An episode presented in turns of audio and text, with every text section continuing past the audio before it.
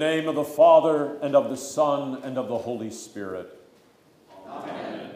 The Spirit and the church cry out, Come, Lord Jesus. All those who await his appearance pray, Come, Lord Jesus. The whole creation pleads, Come, Lord Jesus. Behold, the days are coming, says the Lord, when I will raise up for David a righteous branch. This is the day by which he will be known. The Lord is our righteousness. In his days, Judah will be saved, and Israel will dwell securely. This is the day which will be called. Is our righteousness. Glory be to the Father, and to the Son, and to the Holy Spirit.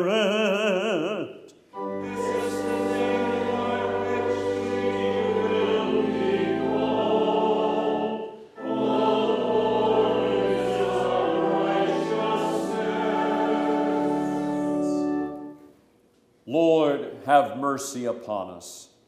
Christ have mercy upon us. Lord have mercy upon us. The Lord be with you. And also with you. Let us pray. Lord Jesus Christ, we implore you to hear our prayers and to lighten the darkness of our hearts by your gracious visitation. For you live and reign with the Father and the Holy Spirit, one God, now and forever. Amen.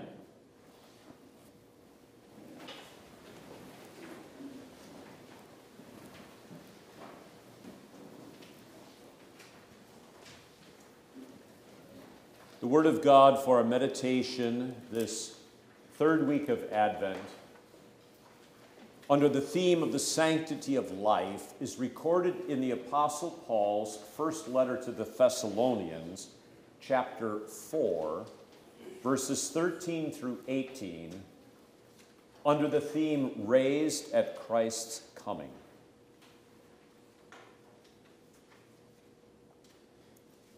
St. Paul writes, I do not want you to be ignorant, brethren, concerning those who have fallen asleep, lest you sorrow as others who have no hope. For if we believe that Jesus died and rose again, even so God will bring with him those who sleep in Jesus. For this we say to you by the word of the Lord, that we who are alive and remain until the coming of the Lord will by no means precede those who are asleep. For the Lord himself will descend from heaven with a shout, with the voice of an archangel, and with the trumpet of God. And the dead in Christ will rise first. Then, we who are alive and remain shall be caught up together with them in the clouds to meet the Lord in the air. And thus we shall always be with the Lord. Therefore, comfort one another with these words. This is the word of the Lord. Thanks be to God.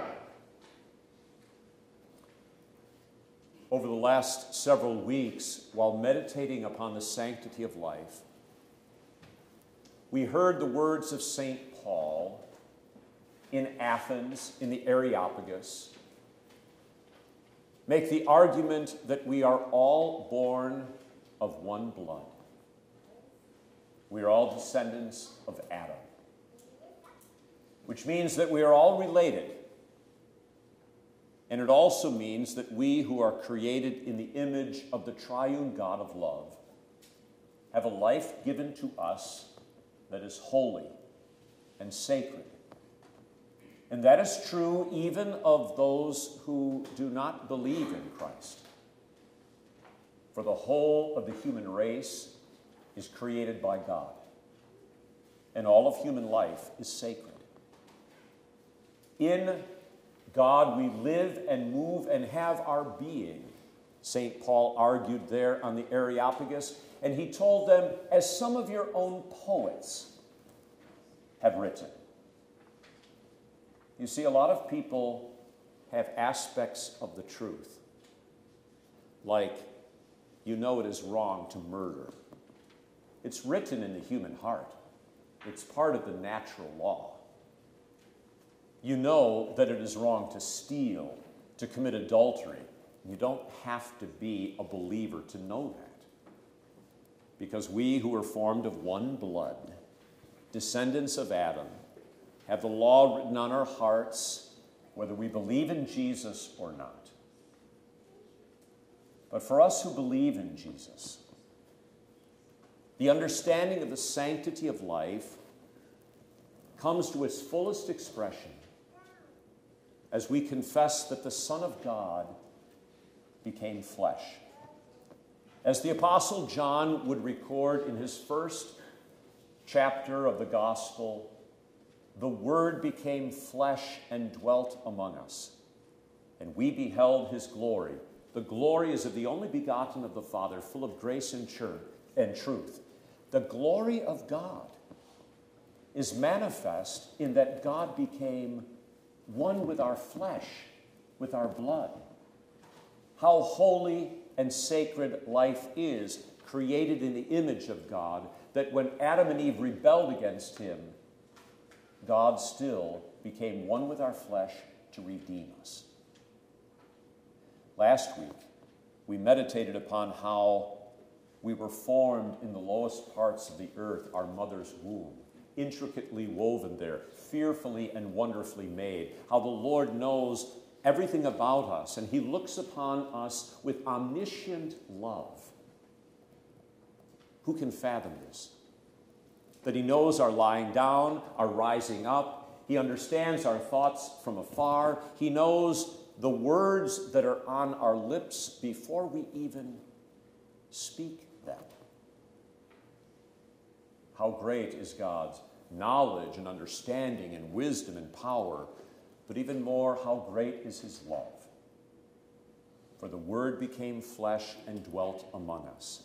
It is what we are preparing to celebrate in just a short time at the end of Advent the birth of the Son of God in human flesh. There is nothing that declares the sanctity more vividly and powerfully than the incarnation of the Son of God. He who created became one with our flesh. And he who created and became one with our flesh took the burden of our sin upon himself. And he went to the cross, and he died, and he rose again.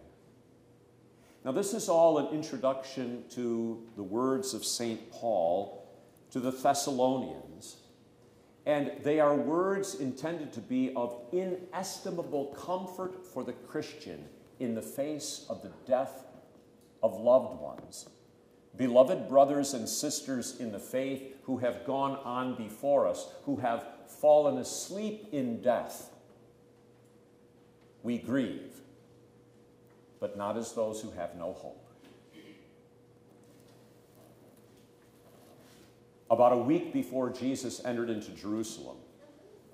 You may remember that he went to Bethany, which is a short distance from Jerusalem, because Lazarus, the brother of Mary and Martha, had not only fallen ill, but he had died. And Jesus was not there when he died. And by the time Jesus arrived in Bethany, he had been in the grave for four days. And when Jesus then went to Bethany and he visited with Mary and Martha, he said to them, I am the resurrection and the life. He who believes in me, though he may die, yet shall he live. And whoever lives and believes in me shall never die. And when Mary greeted him, and seeing the sorrow of those women and of the mourners there, Jesus himself wept, even though he knew in moments he would call Lazarus forth from the grave. This is all of the context in which, then, St. Paul speaks these words to the church in 1 Thessalonians chapter 4. And the catechesis before you in the brief outline makes six simple points. And the first point is that everyone is sorrowful. We even see the sorrow of Jesus in him weeping at the death of Lazarus. It indicates that he himself bore our sorrows, everything that causes grief and sadness in our life. Everyone is sorrowful when a loved one dies, even believers, not just unbelievers. And why is this? It goes back to what we have been highlighting over these weeks in Advent. Because we are created to love. God is love. And when He created us in His image, He created us to be like He is and to do like He does. Oh, yes, to be sure, sin has turned us in upon ourselves and interrupted that love. But we were created to love. And even the unbeliever knows that sacrifices of love that are made so that another might live are of a higher moral virtue than the love that only thinks of oneself. We grieve at the death of loved ones because they have loved us and we have loved them, and we are shorn from that love and that communion of love. We are created to be in communion with one another. This is why it is so very important that we emphasize over and over again that we are created in the image of the triune God of love. This community of loving persons, Father, Son, and Holy Spirit. Even before the creation of the heavens and the earth, there was a community of love, the Father, Son, and Holy Spirit, and we are created in His image. It is why it hurts so much when a loved one dies. Because for the rest of our lives in this world, we will not share in that blessed communion that we once enjoyed with them. So when Paul writes these words to the Thessalonians, he says, I do not want you to be ignorant, brethren, concerning those who have fallen asleep, lest you sorrow as others who have no hope, as if this life is all there is. You live for 60, 70, 80, 90 years, you die, and there's nothing left. That's not what we believe as Christians. That's what St. Paul is saying. We have hope. We have hope in the resurrection, and we have hope in the life after death where there will be communion with God the Holy Trinity and with one another who have died in the Lord, a communion that will never end. So St. Paul says, For if we believe that Jesus died and rose again, which we do, even so, God will bring with him those who sleep in Jesus. That leads to the second point on your outline. Believers in Christ grieve, but we do so in the certain hope of Christ's coming and the resurrection from the dead. Certain hope, not wishful thinking, certain hope. That's what the word of the gospel gives us when He forgives our sins and calls us to faith that is a living faith, that is a powerful faith, and out of faith is born hope, the sure and certain conviction of the resurrection of the body and everlasting life, that Jesus will come again in glory, that where He is, there I will be also. Why does this give comfort to our grief? Because Jesus died and rose again. He took away our sin. That is at the heart of the Christian faith, every aspect of Christian doctrine. The reason there's death is because of the problem of sin. The reason there's broken relationships is because of the problem of sin. The reason why there's a severing of friendships in this life is because of the problem of sin. The reason we shed bitter tears is because of the problem of sin. You take away the problem of sin, and all of the tears of sorrow go away. And there's new life through the death of Christ. Because in that death, he made atonement for sin. He took away the sin, and the result of death is life there is impossible for it to be any other thing. And his resurrection means that we will rise from the dead because we're joined to his death and we're joined to his resurrection in holy baptism, and therefore we have the sure and certain conviction of the resurrection from the dead. At the second coming of Christ, our bodies will rise from the dead, and our communion with God and one another in the love of God, of the Lord, will be restored. It is what we look forward to. One of the things that has troubled me over the years, maybe you've heard it in sermons at funerals, where there is a blurring of resurrection and the soul being with the Lord. Every one of us in this room has known loved ones who have died in the faith. Their soul is with the Lord, but they have not been raised from the dead yet. Their body sleeps in death. Their soul is with the Lord, as Jesus said to the malefactor on the cross, Today you will be with me in paradise.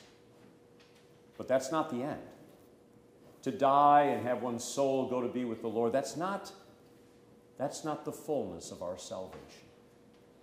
The fullness of our salvation is when the trumpet sounds and Jesus comes with a shout and with the voice of the archangel, and the dead in Christ rise, and the body and the soul is reunited. And the mortal flesh puts on immortality, and the corruptible flesh puts on incorruption. Then will be brought to pass the saying that is written Death is swallowed up in victory. This is important because you and I, as human beings, whose life is sacred because it was created by God and it was redeemed by the blood of Christ, to be a human being is not just to be a disembodied soul to be a human being is to be body and soul. You and I know one another because of who we are in the flesh. As we see one another and look into one another's eyes, as we speak to one another and share the communion of one another's voice. In marriage, you embrace one another in love. There's the giving and receiving of love in marriage that is a physical thing.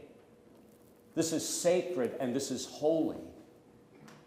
We're not going to be simply embracing a ghost or some disembodied spirit. What we long for is to embrace again those loved ones that we have known but have been taken from us in death.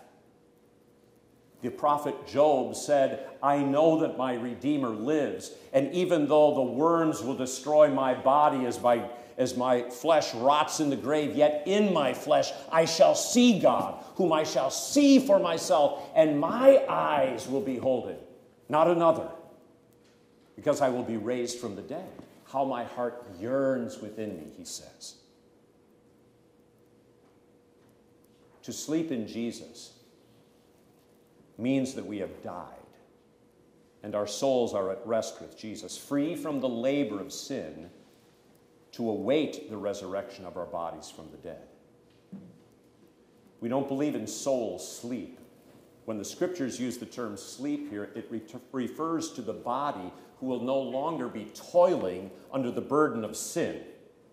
No longer any disease, no longer any viruses, no longer any pandemics, no longer any nearsightedness, no longer any hard of hearing, no longer any ALS or paralysis. All of that is a result of sin. The flesh will put on immortality. But when the body is laid to rest in the grave, It's called a sleep because for us as Christians, since Jesus has conquered death,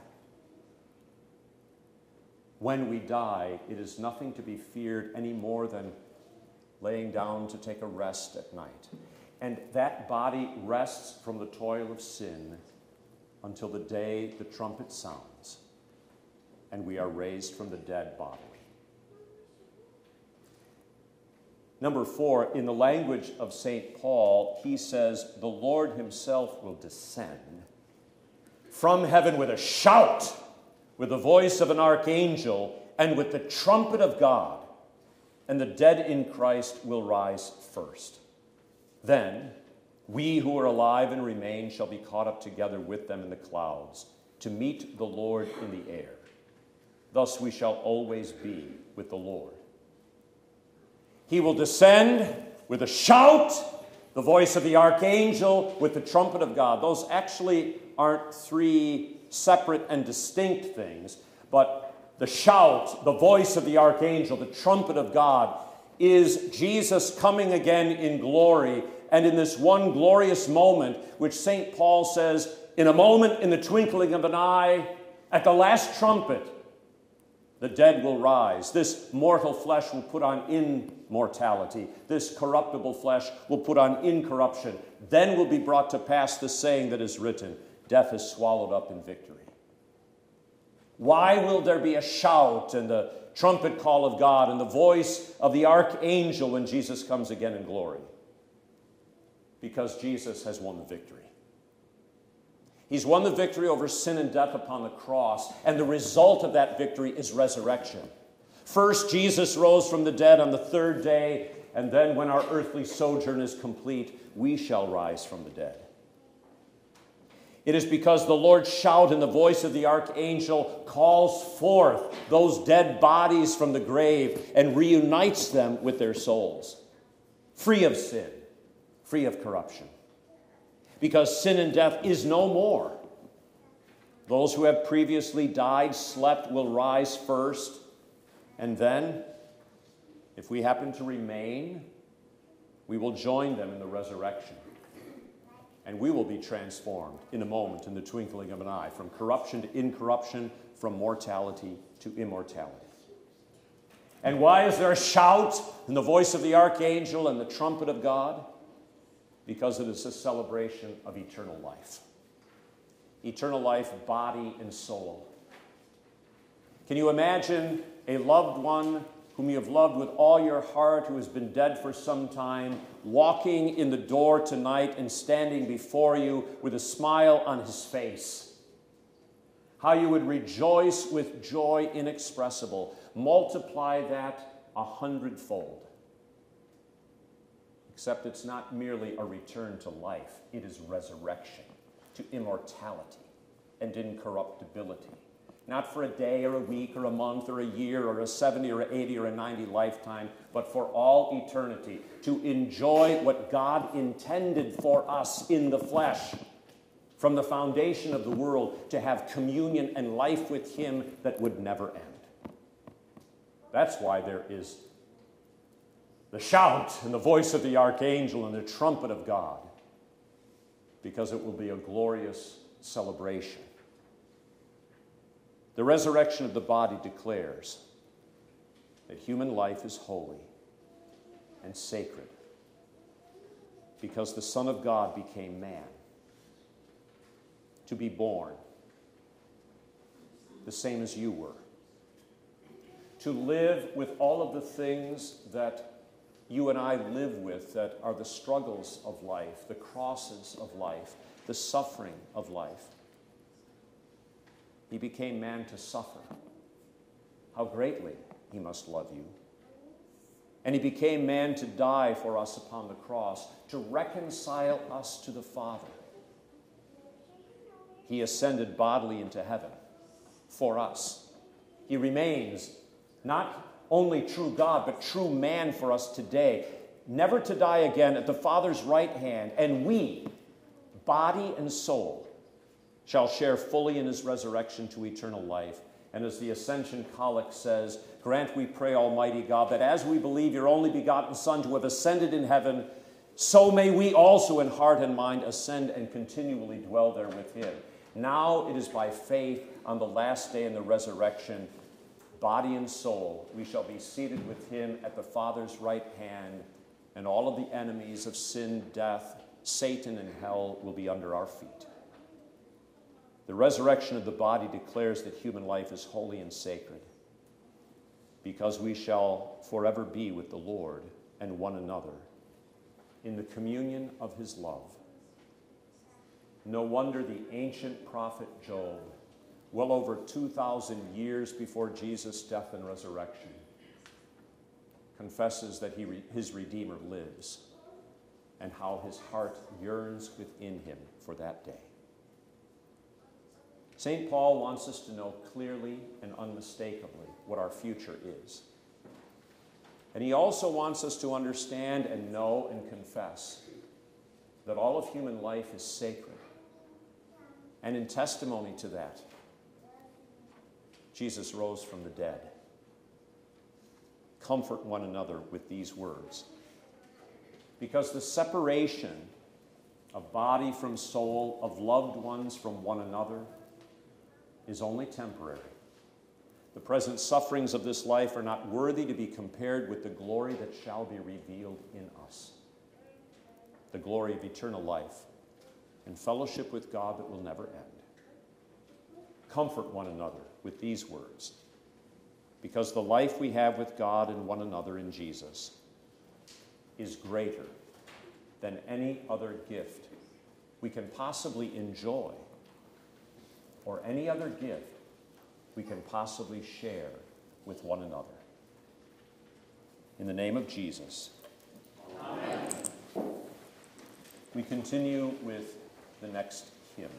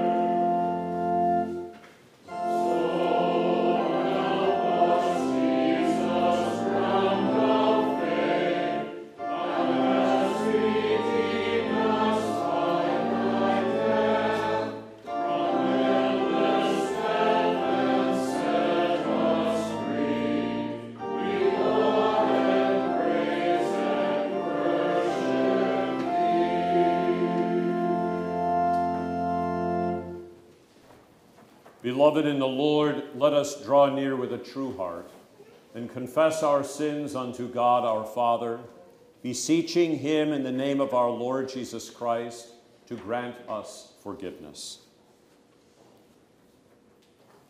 Our help is in the name of the Lord. I said, I will confess my transgressions unto the Lord. And you forgave the iniquity of my sin. O Almighty God, merciful Father, I, a poor, miserable sinner, confess unto you all my sins and iniquities with which I have ever offended you, and justly deserve your temporal and eternal punishment. But I am heartily sorry for them, and sincerely repent of them. And I pray you of your boundless mercy, and for the sake of the holy, innocent, bitter sufferings and death of your beloved Son, Jesus Christ, to be gracious and merciful to me a poor sinful being. Upon this, your confession, I, by virtue of my office as a called and ordained servant of the Word, announce the grace of God unto all of you. And in the stead and by the command of my Lord Jesus Christ, I forgive you all your sins. In the name of the Father, and of the Son, and of the Holy Spirit. Amen. Let us pray.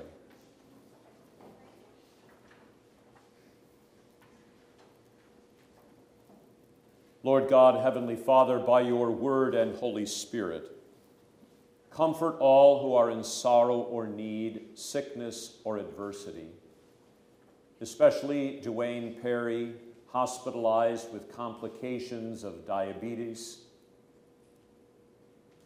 with all those suffering and recovering from the coronavirus within our congregation and extended family. Louise Johnson and Dan Schmidt recuperating from knee surgery. Carl Dewey in in home care. Jeremy LaFour and his family as he battles ALS. Jim Nietzsche, Brian Nienabor, Roger Laubenstein, Jill Franklin, and Allison Whitty in treatment for cancer. Be with those who suffer persecution for the faith. Have mercy on those to whom death draws near.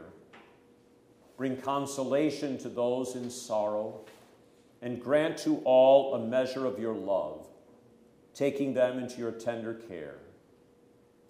We remember with thanksgiving those who have loved and served you in your church on earth, who now rest from their labors, especially Lois Verge, the mother of our brother Jim. Comfort their family with the sure and certain hope of the resurrection. Keep us in fellowship with all your saints and bring us at last to the joys of your heavenly kingdom. O Lord, Heavenly Father, we gratefully remember the sufferings and death of your dear Son, Jesus Christ, for our salvation rejoicing in his victorious resurrection from the dead. We draw strength from his ascension before you, where he ever stands for us as our own high priest. Gather us together from the ends of the earth to celebrate with all the faithful the marriage feast of the Lamb in his kingdom, which has no end. Graciously receive our prayers. Deliver and preserve us for to you alone we give all glory, honor, and worship, Father, Son, and Holy Spirit, one God, now and forever. Amen. The Lord be with you. And also with you. Lift up your hearts. We lift them to the Lord. Let us give thanks to the Lord our God. It is right to give him thanks and praise. It is truly good, right, and salutary that we should at all times and in all places give thanks to you, Holy Lord, Almighty Father, everlasting God, through Jesus Christ our Lord, whose way John the Baptist prepared, proclaiming him the promised Messiah, the very Lamb of God, who takes away the sin of the world. and calling sinners to repentance, that they might escape from the wrath to be revealed when he comes again in glory. Therefore, with angels and archangels, and with all the company of heaven, we laud and magnify your glorious name, evermore praising you and saying, Holy, holy, holy, Lord God of Sabaoth. Heaven and earth are full of thy glory. Hosanna, Hosanna, Hosanna in the highest. Blessed is he that cometh in the name of the Lord. Hosanna, Hosanna, Hosanna in the highest. Blessed are you, O Lord, our God, King of all creation, for you have had mercy on us and given your only begotten Son, that whoever believes in him should not perish, but have eternal life. In your boundless mercy, you sent your servant John the Baptist to proclaim that in Christ the kingdom of heaven draws near. With thankful hearts, we pray, Come, Lord Jesus, confident that in his body and blood given us to eat and to drink, we receive the forgiveness of sins and so proclaim his death until he comes again in glory. Hear us as we pray in his name and as he has taught us. Our Father, who art in heaven, hallowed be thy name. Thy kingdom come, thy will be done, on earth as it is in heaven. Give us this day our daily bread, and forgive us our trespasses, as we forgive those who trespass against us. And lead us not into temptation, but deliver us from evil. For thine is the kingdom, and the power, and the glory, forever and ever. Amen. Our Lord Jesus Christ, on the night when he was betrayed, took bread. And when he had given thanks, he broke it and gave it to the disciples and said, Take, eat. This is my body, which is given for you. This do in remembrance of me. In the same way, also, he took the cup after supper, and when he had given thanks, he gave it to them, saying, Drink of it, all of you. This cup is the New Testament in my blood, which is shed for you for the forgiveness of sins. This do as often as you drink it, in remembrance of me.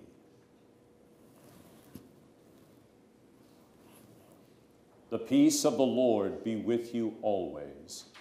Amen. O Christ, thou Lamb of God that takest away the sin of the world, have mercy upon us. O Christ, thou Lamb of God that takest away the sin of the world, have mercy upon us. O Christ, thou Lamb of God that takest away the sin of the world, grant us thy peace. Amen. Please come forward in groups of about 10 we'll be offering both individual and common cup.